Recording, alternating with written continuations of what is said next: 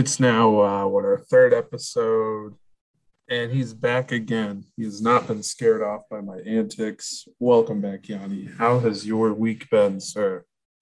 Uh, my week's been pretty good. Uh, mostly just been working as usual. Um, trying to get another couple other projects going. Trying to find a time for them is the big thing. Um, we're at this point with work right now where we're starting to kind of gear up going into the holiday season. So trying to get ready for that mentally is kind of interesting because orders are just about to start ramping up. So trying to get ready to get into that groove. But overall, yeah, it's robe weather now.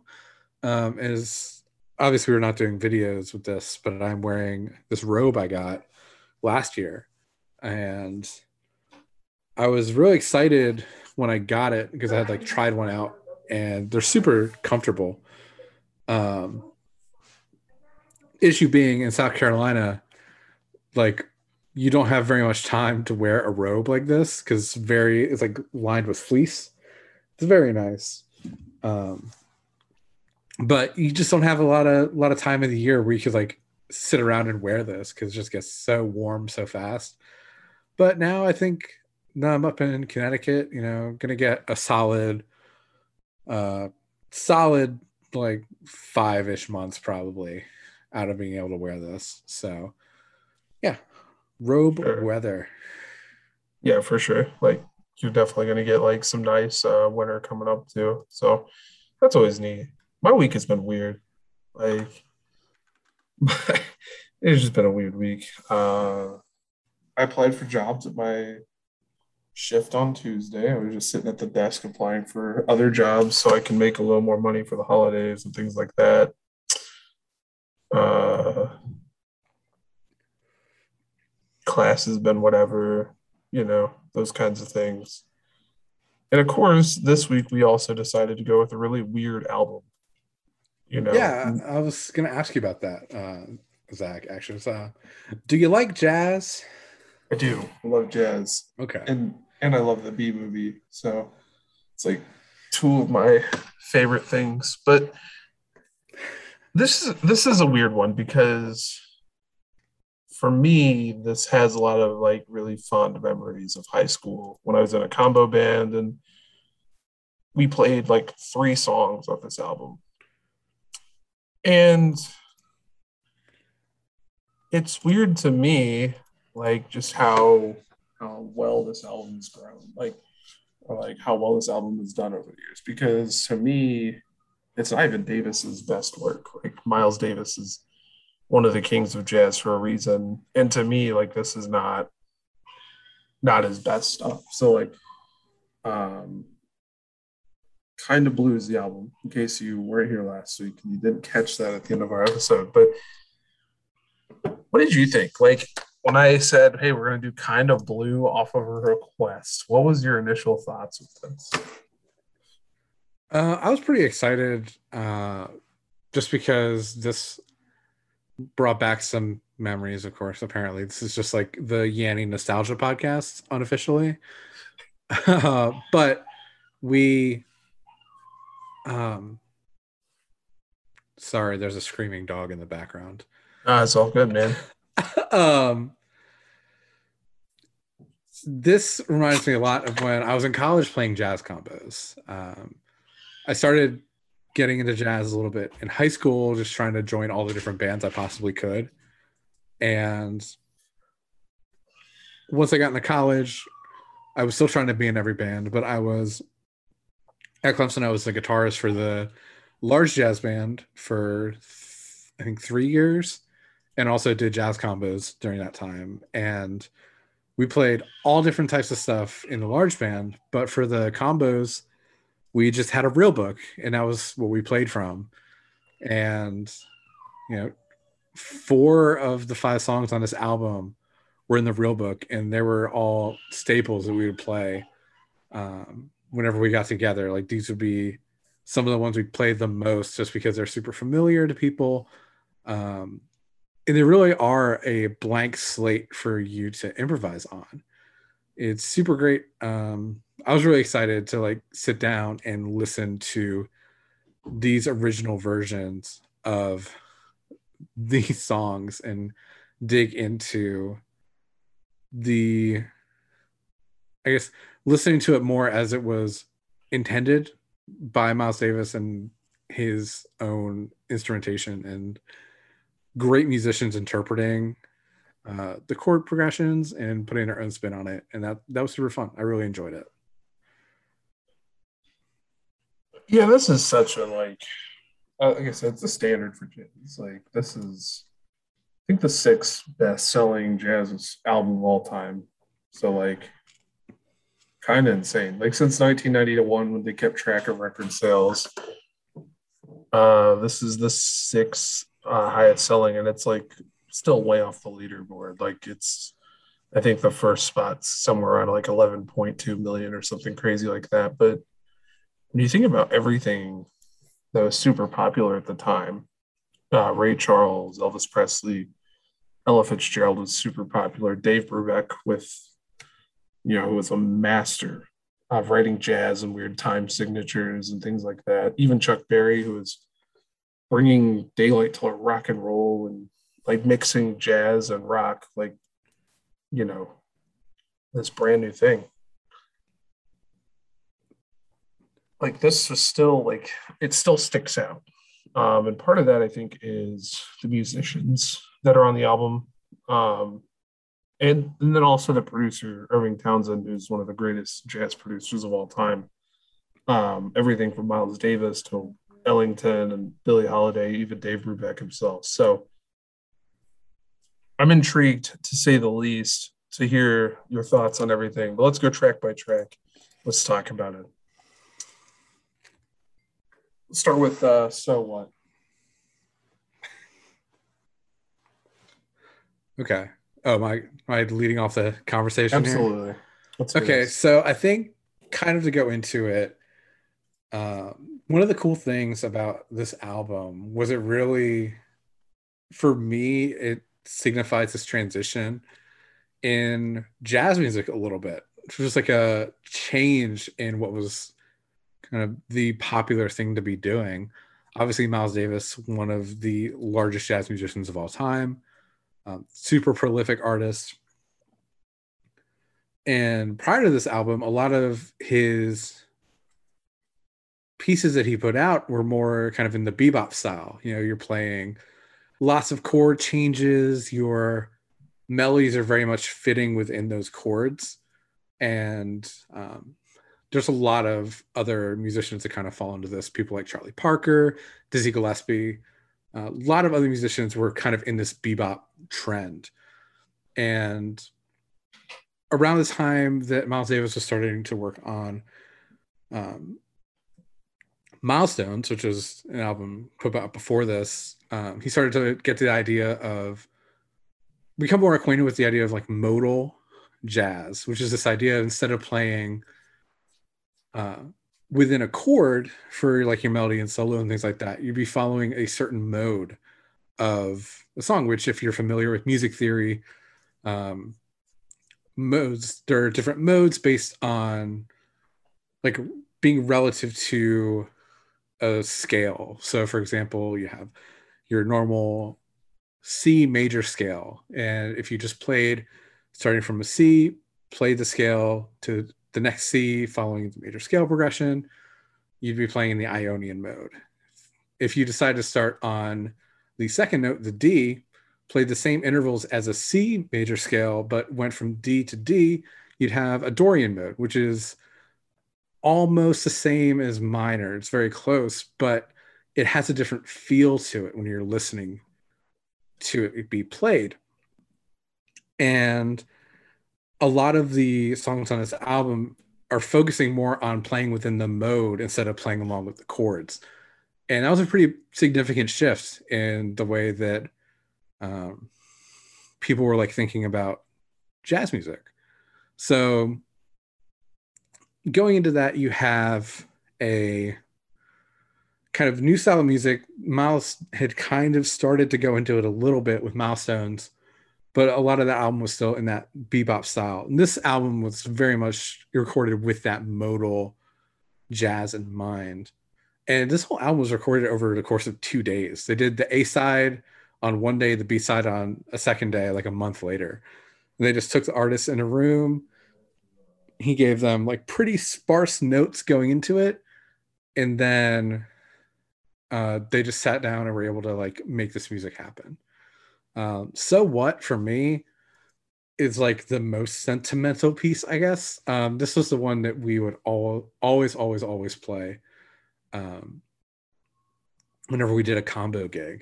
It was also one of my favorites because it's only like four chords in the whole song, so easy to easy to learn once you know it. You just kind of have it, um, and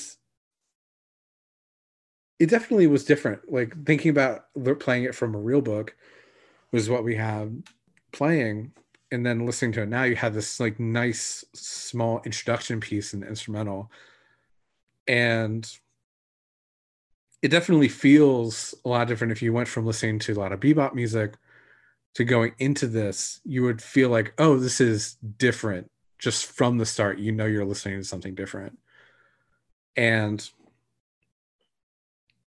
it definitely has that feel where it's like you think you're kind of in this D minor esh thing because you're going from like the E minor seven to the D minor seven. There's like the two main chords throughout the beginning of the song, but it's written in the C ma- like the key signature is C major, but you you're playing within that mode, that Dorian mode, which is giving it that kind of interesting feel. And I love the bass intro, just the way that the bass kind of carries a melody. Um, I'm a huge bass fan, so definitely love that. Um, overall, I think it's a really good introduction to the style and this album. Yeah, and for me, this is also one that we always played. Like our combo, this is like our usually our opening, uh, what we would do. And then um for me, I just remember the first day our band director let us borrow the upright bass to take to Sam Ash with us. And he was pissed because like we didn't tell him who was transferring it. So like we put it in the back seat of two door coupe. And it didn't get damaged, but when he found out that's what happened, he was not happy, to say the least. Um, but also, like, for me, the, the, the thing that really gets me is like how long this intro is. The intro of the song's damn near a minute long. And it's all piano. And it's really just to set a mood. And when we played it we always just introduced on bass but i actually like the piano intro a lot more i think that it's really good at like kind of setting up what the entire album's going to be about and then also the solo sections in each of these songs is completely different and like you get different artists on each of these uh, soloing, but they all have a different feel, even though the album as a whole feels very similar. Like each song has like its own. Every song has a very very similar structure, but each solo section feels different. So I really like So What, and I think you know one of the things that's interesting is like Miles Davis wrote all this stuff by himself. Like, um, you know, with the few changes from Bill Evans, who's uh, piano, except for one song on here, and you can kind of tell, like, it's a very Miles Davis, especially at this time. It's very much his style, like. But then you get to the solo sections, and you get to hear John Coltrane or uh, Adderley or even like Wynton Kelly, Billy Evans, all those guys. Like their soloing is like what actually like makes the pieces so much better. Uh, but yeah, so what for me is like was always our Hey, this is this is who we are. We are the Pendleton Heights Jazz Combo. Uh, at the time, we were called the Wombo Combo because that video is making its rounds for the first time. So, if you remember the uh, beautiful Smash Smash Bros video that was uh, coming out of that, the uh, I I think the song is one of just so accurately named. Just thinking about it, it just sounds like you're saying, "So what?" It's just how it goes. it's it's very like every like as a kid when I first heard it, I was like, damn, it sounds a lot like the piano intros on Mr. Rogers. Like um and like the first time I heard this was like I was probably eight years old. My my art teacher was obsessed with jazz music. So whenever we would do art in his class, he would like just put on random albums. And like we always had like about an hour for our like special education courses, which is music, PE, uh, library was one of them. And this was, you know, my favorite one because my art teacher was also the chess club teacher, but also uh, just like this huge lover of jazz. He actually like left teaching and became a lawyer. So like he like wasted his first like 12 years of his career because he had a law degree, but he was an art teacher. And he just like left and became a lawyer. So but I, distinctly remember there like hearing this for the first time. I was just like, it's so so chill compared to like modern music. Yeah. And speaking also to, to the impact this album has, thinking about the intro, sort of that interlude, it acts as not only setting the mood for what you're about to listen to, but also kind of like a palate cleanser in a sense where it's like, no matter what, you could be listening to like Megadeth or something right before you listen to this, but that little that piano interlude is going to give you enough time to become acclimated to like I'm about to listen to Miles Davis. And it reminds me a lot of for future impact thinking about um like Return to Forever, their big hit Spain. Um, you know the like bits of the melody, like the very like famous part, like the whole theme. But when you're listening to it, there's that intro part that is very much kind of like a little introductory interlude that also kind of sets the scene for that too and builds up. And it's also, I forget the exact length of it, but it's got that same quality of being like a way to introduce you to what's about to come. And I think that the intro to So What does a really excellent job of that. And I think another big thing with this is like the rhythm. And like this is true for a lot of Miles Davis stuff. Like it's a lot of like dotted quarter notes, six, or dotted quarter notes and then eighth note, but there's always like a good amount of space in between them. You know, he's very like very meticulous in how he writes his stuff. And this is one of the common themes is like he uses a lot of dotted quarter notes. And he uses them really effectively. And he makes sure that there's you know clear articulation of space in between whatever it is. And I think that that's like really key in this song. It's like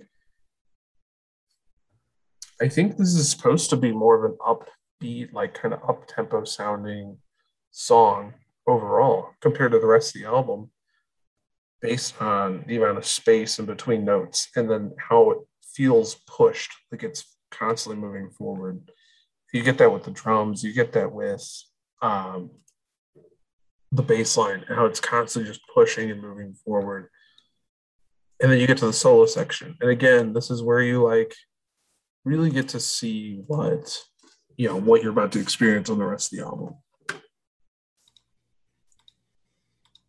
Let's move on to the next one. Freddie Freeloader. And again, I've already voiced my opinion. I think that the first and second track are basically the same song. One is just slowed down. And it's because they follow a similar chord structure. And it's because they follow such a like similar like feel. But this like this doesn't feel rushed like like so what like it's a perfect melding of like oh this is wrapping up the previous song but it's introducing a new idea Yes, my um I never really made the connection as much between Freddie Freeloader and So What. Um there's a there is a song that I kind of put Freddie Freeloader closer to on this album. But for me, just the way that um to me it's just more of a like the I guess act literal structure of the songs. Um because so what, of course, you're doing the typical like AABA structure where you've got the um 16 bars of the um D minor to E minor, and then you have eight bars where it shifts up, and then you go another eight bars where you're back. Um, Freddie Freeloader, of course, is a kind of 12 bar blues, very standard uh, chord progression. It's like you just play a 12 bar blues. Like if um, we ever had just a random jam session and weren't like playing out of a book, like that would just be a go to. Like, okay, we're gonna play 12 bar, 12 bar blues, pick a key, go nuts with it. And I think that's definitely something that can affect the impact of the song where you have a very common chord pro- like chord progression and a minimal um, lead part. And so it just seems a little bit generic. Um and that's a, not necessarily always a bad thing uh, obviously just the talent that you have on this album it's going to result in once you get past the lead you've got all these great uh, soloists that are going to be able to take the stage and do what they want with their interpretation of the um, interpretation of like the chords and chord changes. Um, yeah, and it's just like looking at the roster that was on this album. Of course, you had Miles Davis, um, Cannonball Adderley, one of the like greatest jazz saxophonists of all time. John Coltrane, another of the best saxophonists. Uh, Bill Evans, excellent keyboard player, had his own trio. Um, Paul Chambers, like the bass on this album is incredible, and he is just solid. Just whenever you're playing, you just want to have a solid bassist all the time. Like bass and drums are so important when you're playing in a small group, like a you know trio, quintet, sextet, anything like that. You want to have that foundation. You know, something I always looked for when playing combos, like I would like find my favorite drummer and bassist and always want to play with them. Or if I was playing bass, I would like meet the drummer and like say, okay, we have to hang out. Like we need to know each other right. so we can actually like have that connection. And that was something I always like doing. Um, but yeah, like having that strong rhythmic foundation is so important. And you get that with this track still, even though it's got that very minimalist lead, kind of reminiscent of so what you still get um that that quality and there is a little bit of variation like within when it tur- like in the um I think it's like the ninth to the tenth bar, like the last four bars of the progression, you have a little bit of Miles's flair on the typical 12 bar progression. And that I think is what sets it out. Like if you're just listening to um, the first eight bars, you'll be like, oh, this is just like a normal 12 bar blues. This isn't anything special. Those last four bars is a progression, I think, is where you get that, like, okay, I can kind of see where it's cool. And that is, I think, what keeps it relevant as a piece. I think there's another like thing we're totally missing with this. That is like how good Jimmy Cobb was on drums like it's very minimal. It's very just like light with the sticks or brushes, depending on the song. And of course, he he just he died this past year, uh, May twenty fourth, twenty twenty. So like, he was still performing, you know, with stage four lung cancer up until his death, uh, or basically up until COVID. Took out his uh, like touring like ensemble he had. So he and he is famous for just like oh yeah, you need a guy, I can be your guy. He was with Nat Adderley, he was with Cannonball Adderley on their solo stuff. He was with John Coltrane on his solo stuff. Obviously, here with the Miles Davis Six, like he was with Ricky Ford, Wynton Kelly, Wes Montgomery, like all the famous, like old timey jazz, you know, phenomenons. He was there, like being the drummer, filling in when needed, just like being the guy. And on this, he never like gets to anything spectacular, but he does his job and he does it very well. Um, I believe he's got like multiple awards. I know he won the Don Redman Award in 2008 or 2009. I know he won an NEA award in like 2009 or 2010. Like, just so talented as a musician and just so like so important on this album. Like the drums are so undervalued, I think, overall on all these songs because he doesn't do anything crazy, but he pushes everything along. He mixes very well with Paul Chambers on bass. They're just like it makes the whole album, in my opinion. Yeah. Also, I would love to do another shout out to Paul Chambers. Um, in researching this, I found out we have the same birthday. Oh, there you go. But um, just like he did so much work in just a short amount of time that he was active because he died in 1969. He was only 33.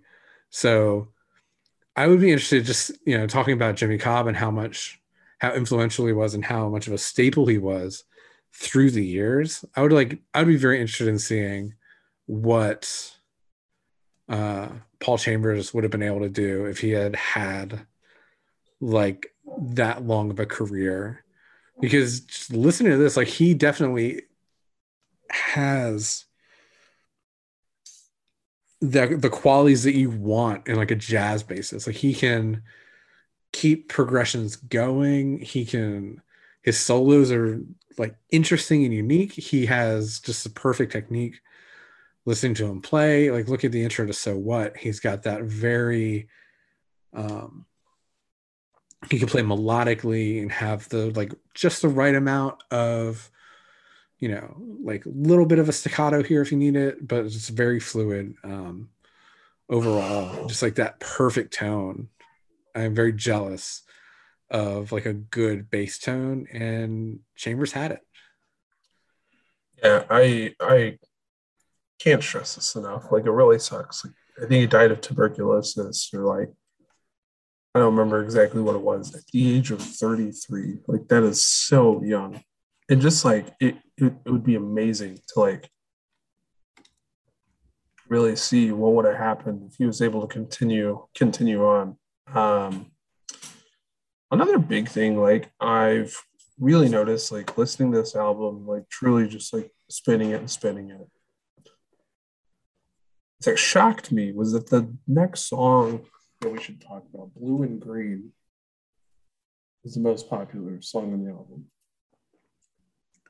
And to me, it, it shocks me because it features a lot of work with mutes, which is something a lot of people, you know, don't take too fondly of, you know, don't think too fondly of. So I think the whole opening is all played on a trumpet with a Harmon mute by Miles Davis. And so like it creates a whole different vibe than everything else that's been going on in the album to this point. Yeah, it's definitely um it surprised me looking at how much the song was played relative to the other songs on this album. Um I know it's I know it's a super popular song It's definitely obviously one of the standards in jazz like looking like I said earlier, four out of the five songs on this album are in the real book, which is like the go-to if you just need a book of like 300 songs to play uh with your like combo They're- or band They're or twenty dollars, like they're like twenty or thirty bucks, like, and it's like one pagers, or you can download the PDF if you really want to spend that much time printing it and binding it yourself. You can get it online, free PDF of it. But yeah, it. That's what Miles Davis was, man. Just like nothing but jazz standards, you know. yeah the I always thought it was funny just like with the real book um, i have a couple real book stories but um i guess the key one was if you're not if people aren't familiar if you're listening not familiar with the history of the real book um the first real book was um depending on like whose origin story you believe they started out in Berklee um, college the music college and started uh, like among groups that were going out and playing just as a way to have a repertoire of songs ready. Um, there's kind of a play on the name Fake Book, which is what um, those things are typically called. There's just like a lead sheet basically of different songs, and you had a large compilation of them. Uh, but the real book, when it came out, was this big deal because it was just like this underground thing that people will just like get copies of and it'd be like this mythical thing if you had a robot kind of or like people would have them but nobody knew where they really came from. Like it'd be hard to if you wanted to like go buy one you had to know the right person to try to get one.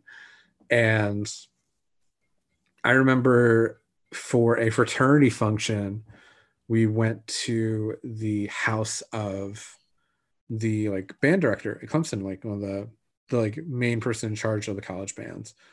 And in his living room he had a piano and on his piano he had one of the like original real books.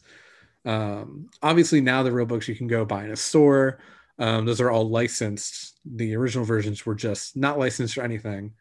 Um but hal leonard eventually um bought like bought the rights licensed all the music so the artists are now getting paid which is a good thing. Um all about musicians getting paid. But it was just interesting seeing like one of the original real books which is pretty similar but it just doesn't have the copyright information on it for the most part. And i thought that was super cool just to be like oh you have one of these. Like that was just like very interesting to me. I was like ooh.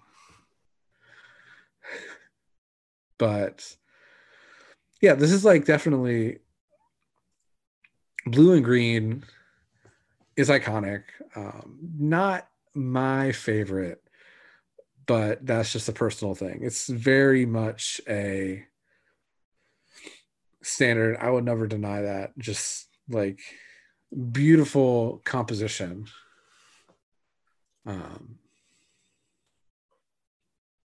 And for me, I think the big thing is like you get again another like slowed down, very like coffee shop blues sound to it, featuring you know everybody.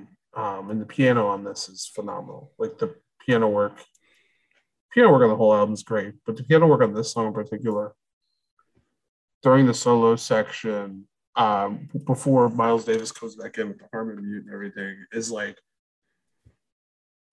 insane stuff. But the next song is actually my favorite song on the album. And it's because it's one I have played many a times. Um, and I've soloed on many a times. And it's just one I've always enjoyed because of the groove that you get into when you play it. That is all blues. And I'm sure you've probably played this many a times yourself. I had to guess. oh, absolutely Uh, and again, it's just one of those like classic, you know, it's like a six eight feel, really like abrupt rhythmic beginning. You know, you have the background on piano, when the horns come in, the the horn line is so like abrupt and staccato compared to the previous two songs, which felt very legato and together. To me, this was like always one of my favorites to play because again, we play always play it key of G, and it was super easy to solo over because G blues is one of the like easiest to go over. Um, and again, we hear the harmon mute at the beginning. It's just for me, this was this was the best song on the album. Um, just again, it's 11 and a half minutes on Spotify, and I think there's live recordings of it being like 30 to 45 minutes. We're like, this is like the break song where musicians will go get water, go get alcohol, whatever it is, um, or they need a smoke, or other things we're not going to talk about because, you know, uh, some people had other addictions at the time. Um, this was the song people would play, and they would like, oh yeah, I'll go get water, or I'll go grab food, or I'll go grab alcohol, whatever it might be. And of course, the poor drummer and bass player just got to stand there and be the guys on it the whole time. yeah, like this is uh this is one I would play sometimes when I had to do um like gigs. So, like I said, I was in the jazz combos uh, at, at Clemson, and one of the nice things about the jazz combos was occasionally we would get um, hired to do like gigs at like local restaurants and stuff like that. So we had this one gig at an Italian restaurant that had opened up. It was a super nice, super nice restaurant. Um, very like little bit fancier than you might expect to have in like a place called Central South Carolina, but it was like the food was really good, uh, the atmosphere was nice, and uh, the little combo we had was great. It was me, uh, a drummer, and another guitarist. We're like kind of the core group that was going there week after week, and you know we were just playing there for like two hours on a Friday night we'd get like a couple bucks and a plate of food and it was chill. Like you didn't have to buy food on a friday night. Um, we'd get tips. It was fun. Um, we were doing that for probably like a month and then one day we went and the like owner of the restaurant who was super chill and always upfront with us was like hey um, we had like a little mess up thing. I'm not going to be able to like give you guys cash tonight um, this is like as we were setting up for the night because he actually built a stage for us out front because he was like we're doing all this fancy stuff for the restaurant. We're going to have a stage to do like little concerts. It was it was really cool. But we were setting up. He comes out and says hey i'm not going to be able to like pay you guys tonight. So you know don't worry about playing. We'll just come back next week. And we had already like set up our amps. So we decided we're just going to play like one song real quick and then head out after we were done so we jammed for a bit, and uh, there was a one table sitting outside, and they really liked what we were playing. Like they were clapping along and stuff. And then we were starting to go. Um, so then after that, like we were getting ready to set up. Um, one of the other people in the combo went over and was talking to that table, and then he comes back and he said, "Hey, they're gonna they're just gonna like tip us to keep playing." So we're like okay cool. So we played until they left until they left we just got like you know like 20 30 bucks from them.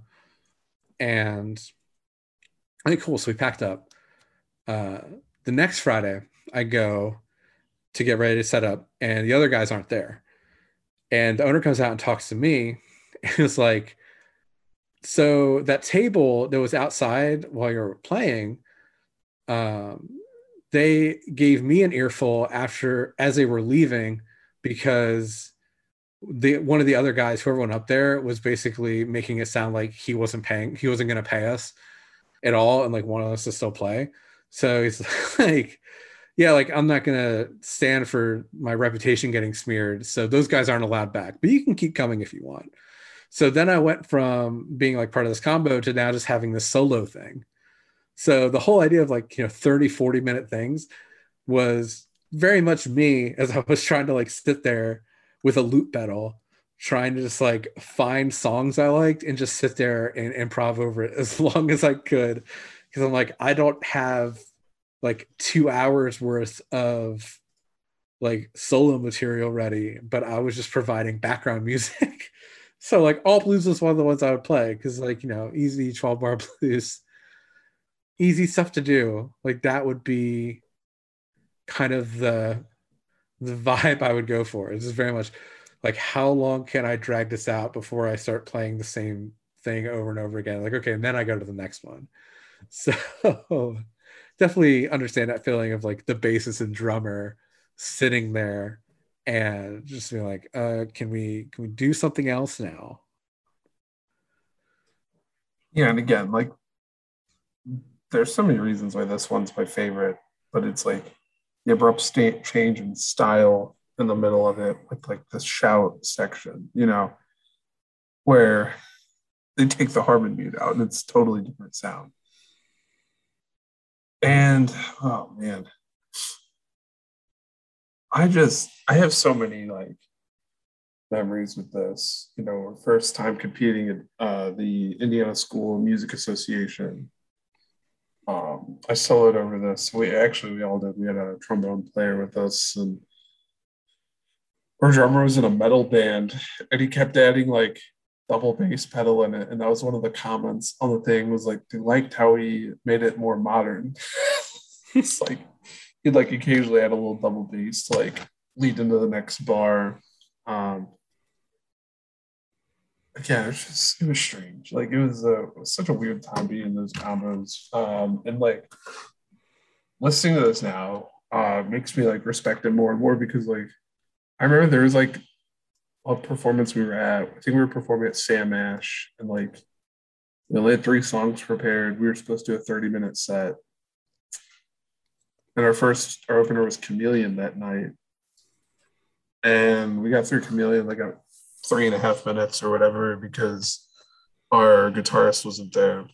And so we went into all blues, and I'm pretty sure we played all blues for 20 minutes.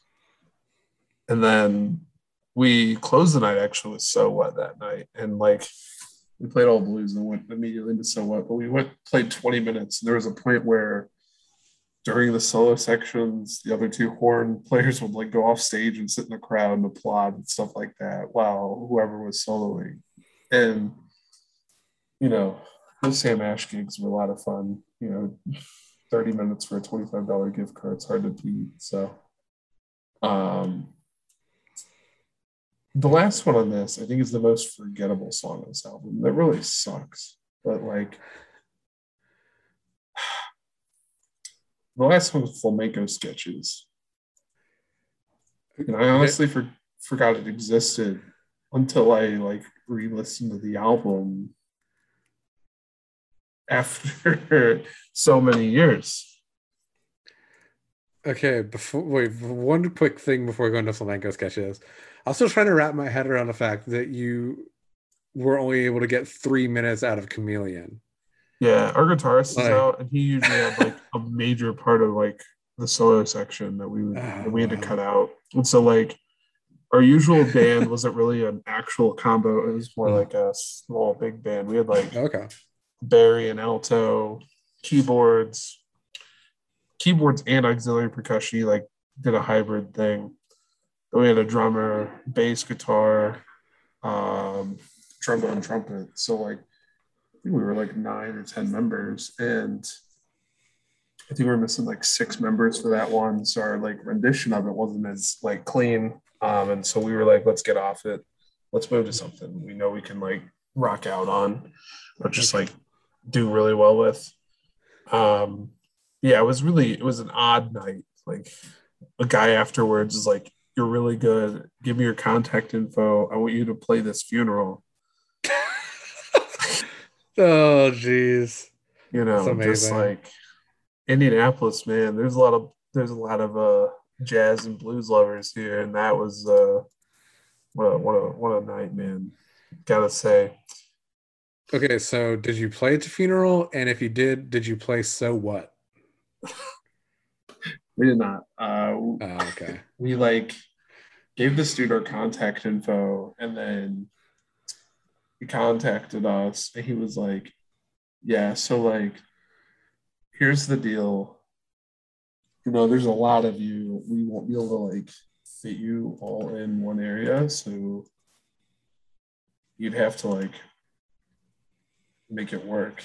And like, there's just no way we're gonna fit ten people into this tiny ass space that they. Mm, Um, so like, you know, super funny to say the least. Just like that night was just so weird. Like overall. Um there was like the guy who normally opened up open mic night at Sam Ash. Uh he didn't show up, so we were the opening act.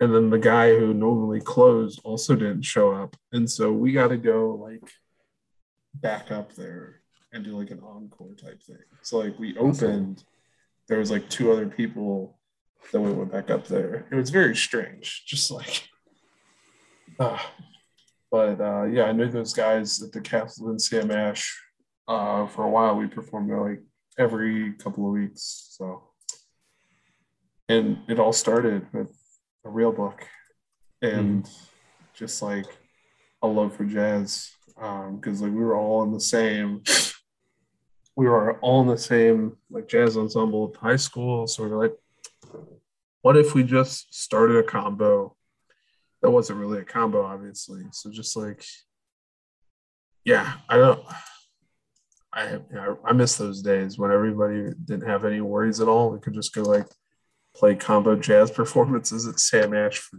$25 mm, yeah. And oh gosh, I have because I have owned an embarrassing amount of real books. Um, Just keep losing them in my life. Um, so the first one I had, and I got it when I was started taking guitar lessons, um, in high school because Yeah. the person who taught me was like, of he reminds me slightly if you are familiar with dodgeball. He was like the Patches O'Houlihan of guitar teachers. Uh, he would talk about um, going to Berkeley and getting in shouting matches with Frank Zappa. Um, awesome he was super chill, but yeah, he's like, just get this book and we'll like play stuff out of it. Um, it was like learn that way. That so that first real book got shredded at some point. I forget exactly how it got shredded. And the second one I got got water damaged in my car. and just got completely soaked. Um, the next one I got got stolen at a gig, like it just disappeared.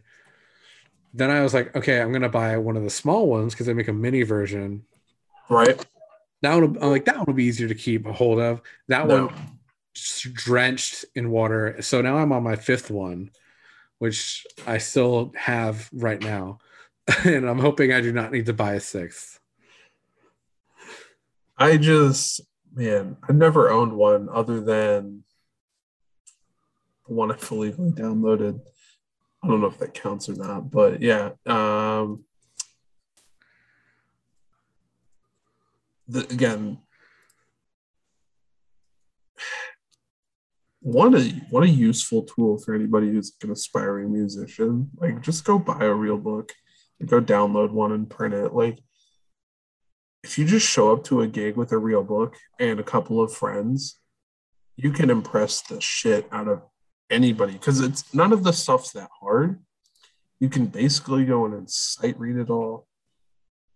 And then you're like doing pretty good. Now, I mean, there's some stuff I wouldn't go in and try to sight read because it can be difficult, but you know, most of the stuff is like pretty easy, and a lot of it is up, is open interpretation stuff. So, like, you know, for example, the all blues page is like, here's the chord structure, here's the basic rhythm, go for it, you know, and like, um, you look at like the beautiful love page, and again, just like, here's the chords, here's generally how the how you would hear the uh, main rhythms and main melodies of the song and figure out the rest, you know. So for me, it was it's a lot of like um, just not only jazz standards, but also just like again classics that if you can play them, people are going to be overly impressed by anyway. So it's worth the 25 30 40 dollars whatever it would cost for you to get one mm-hmm. um, let's talk about the last song on this album. Cool. It's it's tough. This is again the song i forgot about. Like, i swear to god i did not remember it existing. And listening to it again I don't know why. It's actually one of the more like it's one of the least repeated like repetitive songs on this album. It doesn't feel like any of the others. You know what I'm saying? Like this feels different yeah. than everything else. And so I'm shocked I don't remember it because of that. Yeah, to me, I feel like Flamenco sketches is just like Miles looking at all these musicians he has and just being like, okay, go ahead and do your thing. Like here are 10 minutes left on our tape. Yeah. It's so. like you have like these very, very basic chord structures, but it's like, yeah, you don't have a lot to say. You don't like aren't stuck doing something. Um, just play until you don't want to play anymore, and then we'll let someone else take a turn.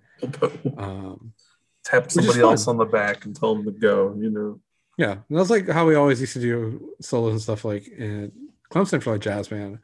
Like there was a um in like the big jazz band, there was a saxophonist um who was like a grad student, but he was like also I think he played like professionally, if not like semi-professionally or something. Uh, very, very good. But he had a solo on like every song whenever we played. And he would he would just get to play like basically as long as he wanted because it's like he could play in a style that like fit anything. It was super awesome to be able to play with a musician like that. Um, and if you ever felt like looking up any videos of Clemson's marching band. Um, I believe it was 2013 or 2014. We did a show that was based on the Dave Matthews band, and he played like saxophone solos for that for the marching band, which was awesome, hilarious. Um, but yeah, like it definitely, this song definitely just feels like you get to do what you want. Like, just the people on this album, like I said, like you know, a lot of them had their own groups. Um, like they went on to form their own groups after this. Um, all that talent in one room together, you're gonna get incredible solos. And flamenco sketches, I think, really plays to that. And again, I'm not dogging on the album. I think I think that this is one of those where it's just like there's so much emotion in the entire thing that it's like kind of crazy, honestly. We have wasted almost an hour talking about these songs. I think that's fitting though. Like, oh yeah, hundred percent. The album's forty-seven minutes long, and we've talked about our experiences with all of them let's move into some awards. Huh? Like uh, this is always the, the, the part of the show that my mom's like, I don't agree with you on this, um, or like my dad will be like, huh, yeah, you were kind of right on some of that. So I, oh, man, I sit here and I like wonder. You know, what other what other things could we do? Because obviously there's not like a best lyric, right? It was one of the things I always thought we should add, right? Best best lyrics, worst lyrics, right? Well, we're adding for me, uh, uh, you know, for me, I think this is such like a such a different style because it's not lyrics. You know, it's solos or like best vibe, worst vibe. Doesn't really work. So let's let's just go through. What do you think is the most overplayed or overappreciated song of this album, or is there one? So, um, actually, well, as I'm looking through the Spotify stats, obviously, Spotify stats aren't like the golden standard, the gold standard of like for what plays. we have access to. I think yeah. it's pretty good metric, you know. But interestingly, there is a like I guess I don't know. It makes sense to me. There's an inverse relationship between the length of songs on this album and their plays. Like from shortest to longest is also highest amount of plays to least amount of plays. Yeah, that doesn't surprise me. Like, people people get so bored with music nowadays. I shit you not. There have been times where I've been in the car with a girlfriend, or at this point, ex girlfriend, where like they'll be like two minutes into a song and then they'll skip the rest of it. Please stop. What the hell is wrong with you? And like, I understand, you know, maybe you get bored with it or like whatever. There's several things you can do. Warn somebody before you do it.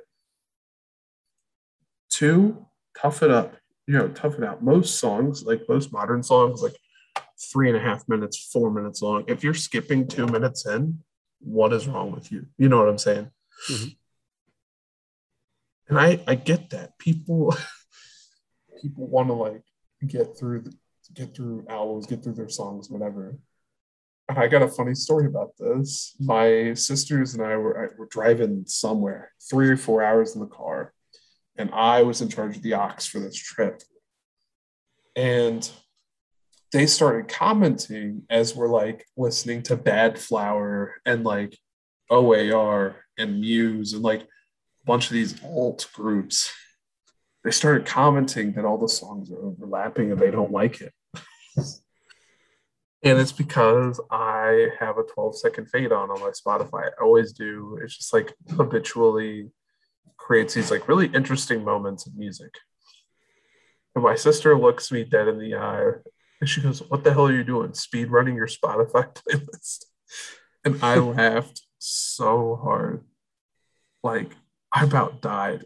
We were we were like it's so funny because like I feel like I'm one of those people who just like I want to get the song over with, but also like I want to hear the full thing. and with this album, you can't really do that. Yeah and i think it's like that's just i think a product of the amount of talent you're dealing with. Just like you if you're like a huge jazz fan you want to listen to all these artists take a solo but at the same time yeah that adds a bunch of time and i'd be interested in seeing like if all these songs are the same length as blue and green if they were like five or six minutes um and the solos were kind of like a little bit more selective on like who was soloing on certain tracks, seeing how that would affect the play numbers um, would be kind of cool.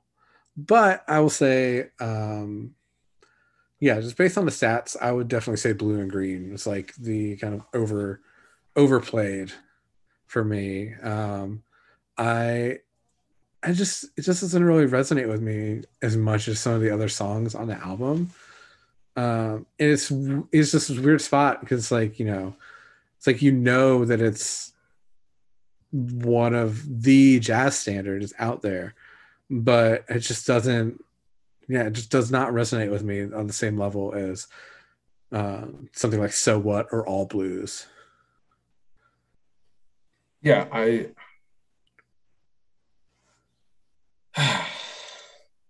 i'm gonna go i'm gonna agree with you. I think, and it's so hard to pick like an overplayed and underplayed when you're talking about like songs like this because I think that like oftentimes I think a lot of these plays are coming from playlists where like, oh, jazz for rainy day, here's blue and green, or like here's elevator music, here's Freddie Freeloader, but like, you know, whatever.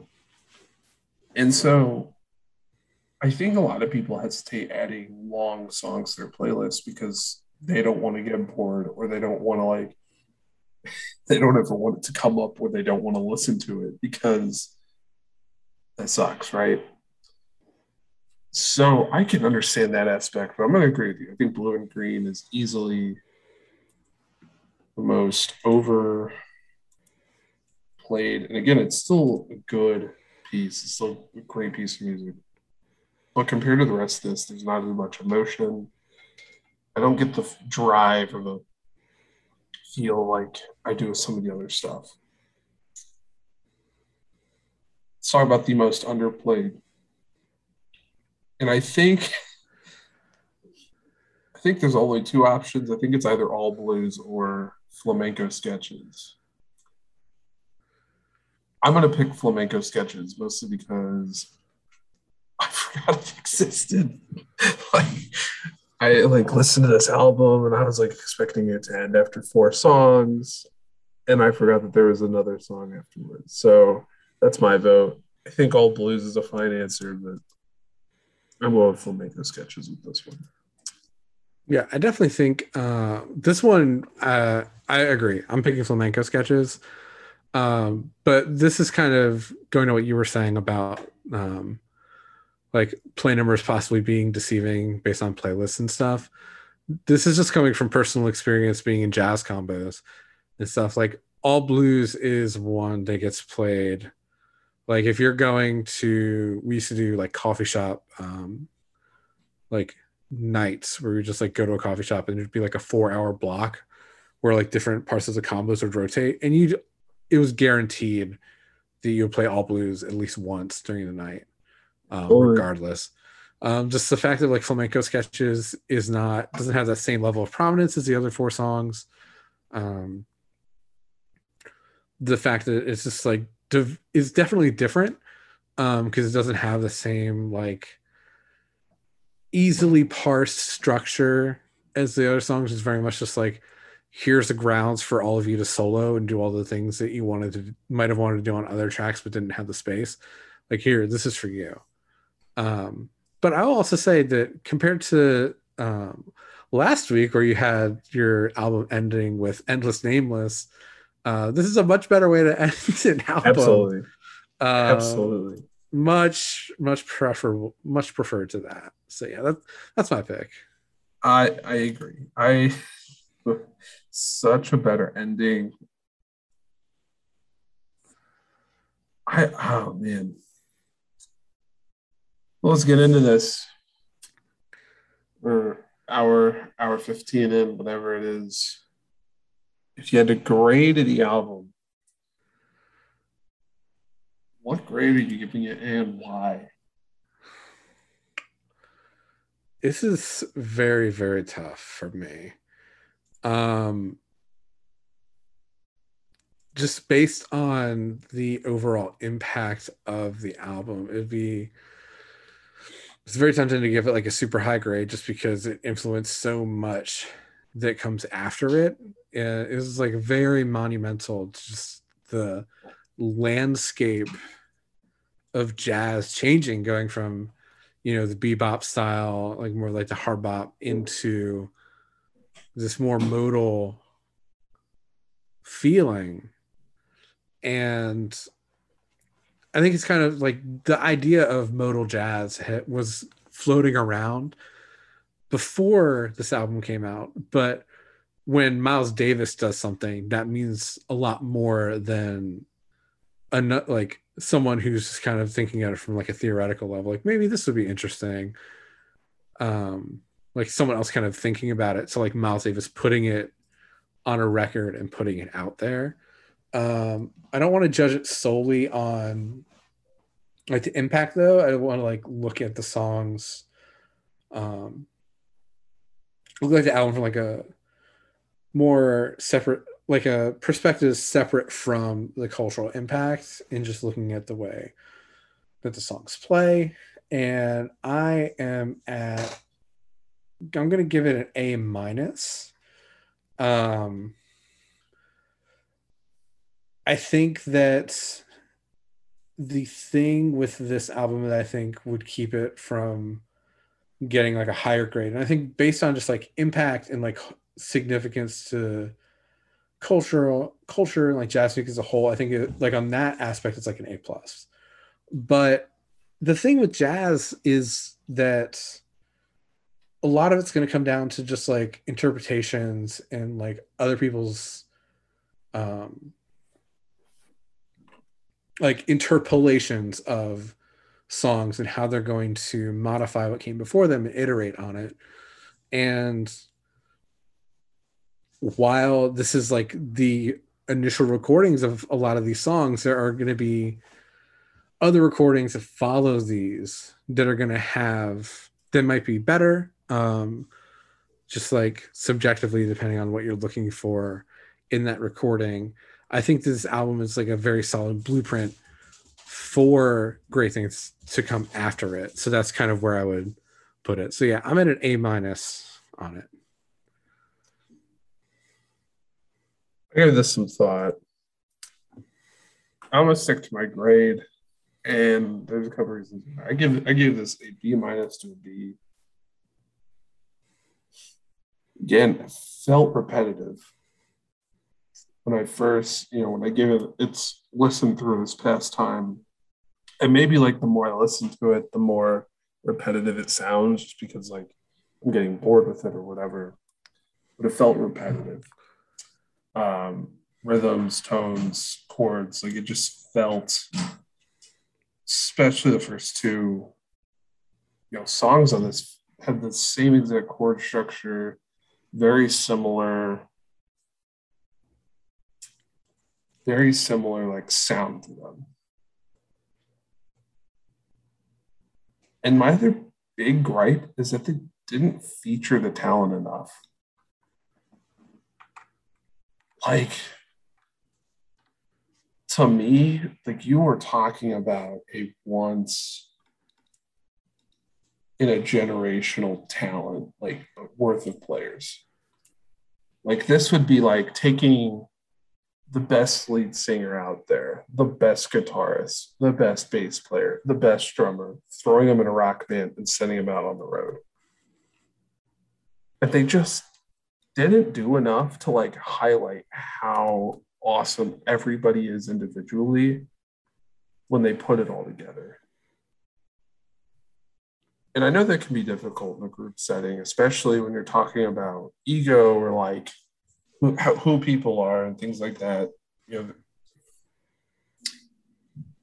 but that's part of the reason why I love jazz is like oftentimes everybody throws that away. Everybody throws their ego out the window when they go and join these groups. And to me, it just feels like they didn't they didn't do enough. Like, yeah, you don't hear Jimmy Cobb like do anything extra on drums. Maybe it was by design, maybe it wasn't. You don't hear, you know, Cannonball Adderley like really get to go off like you would want him to. You don't hear John Coltrane go off like you want him to. You hear Miles Davis do it occasionally, but I don't think you showcased enough of the individual talent here. And that is why I'm giving this B minus to a B, probably on the higher side. That's like a B, like 84% out of 100. Hey, 84 is not a bad grade. Is not. B's get degrees. Um, so, you know, sometimes C's get degrees, depending on what school you go to. But B's definitely get degrees. Now, you have not told me what we're planning on doing next week, and the moment has come to wrap this all up tie it in a bow, and ship it off. What is next week's album? Okay, so I want to pick something. It's gonna be a it's gonna be a little bit different, I think, than what we've been doing. Um, they always say not to judge a book by its cover, as the cliche goes. But I'm gonna pick one an album review based solely on the album art. It's one of my favorite album arts. Just like great album cover. and that is going to be Point of No Return by Kansas. Excellent choice. I have an immense amount of stories for this album. I'm excited. I'm excited for Zach story time. I feel like there's been a lot of Yes. Yannie stories. Uh, this this is uh, uh, this is probably like if I could actually access the records of what I've checked out from the library, probably the first album I ever checked out from the library. Mhm. Also, the first album I ever paid a fine on from the library. And like when I say a fine, so my library was uh, 10 cents on books per day and 25 cents on CDs and movies. I'm pretty sure at one point I paid $14 in fines borrowing the CD, which is essentially just like go buy the CD, jackass. yeah, basically at that point, let's just let you keep it. Like, okay. But uh, they also had this like canned food drive where you, you brought in a can every December and like you could just pay your fines with those. Like bring in a can, take a dollar off your fines. That's good. So as a kid, I would just like raid my parents' cupboard, just There you go. go to the library and turn them in. Um, but yeah, I've got a lot of stories about this. Thanks for listening. Uh, those of you out here still with us, go follow our Twitter. I think if we hit 100 followers by the end of the year, we're going to do some pretty insane giveaways. Uh, because I have a box of 600 CDs sitting at my house that I do not rotate through. That is excluding the 200 I have separated that I do rotate through. So I'm thinking we might do some giveaways with uh, some albums we might review later on. Uh, but we want to get our Twitter following up first before we do that. So tell them where they can follow us there, Jan. Yeah, absolutely. Uh, if you want to follow us on Twitter, it is spinit underscore pod. Uh, spinit, no space between spin and it. S P I N I T underscore P O D. Uh, that's where you can find us, and we're going to be posting episodes there. Of course, we'll probably jump on and do some discussions. If you want to like chat with us, that's a great place to do it. Just like respond to one of our tweets, we'll talk on there. Um, if you want to follow my personal account, it is aka underscore Yannie. It's Y A N N I E. Um, I have gotten the urge to start tweeting again uh, and like being Excellent. online. So Welcome back. Yeah, I did not realize how bad um, the algorithm was gonna banish me to the shadow realm if I didn't tweet for like two years. Um, so I'm trying to I'm trying to get this get that engagement back up a little bit. But yeah, you can expect to see me talking more on there about music and anything else I'm interested in, which is a lot of stuff. So uh, where can we find you, Zach? I'm on Twitter as Z Barnett NBA. Um, and you're going to see a variety of basketball, Magic the Gathering, and music on there. Uh, so follow me for all that. And we will be having a WordPress website finished up here next couple of weeks where we'll do written album reviews, one or two paragraph things, uh, maybe some giveaways on there. Um, also have links to our sponsors, which will be announced in an upcoming episode. So, as always, it's been a pleasure recording with you. Cannot wait to talk about Kansas next week. And thank you to our listeners. Uh, we would still probably do this without you, but it does help to know that we have an audience who finds us mildly entertaining. So, uh, that's going to wrap this up. That was Kind of Blue by Miles Davis. Thanks for listening.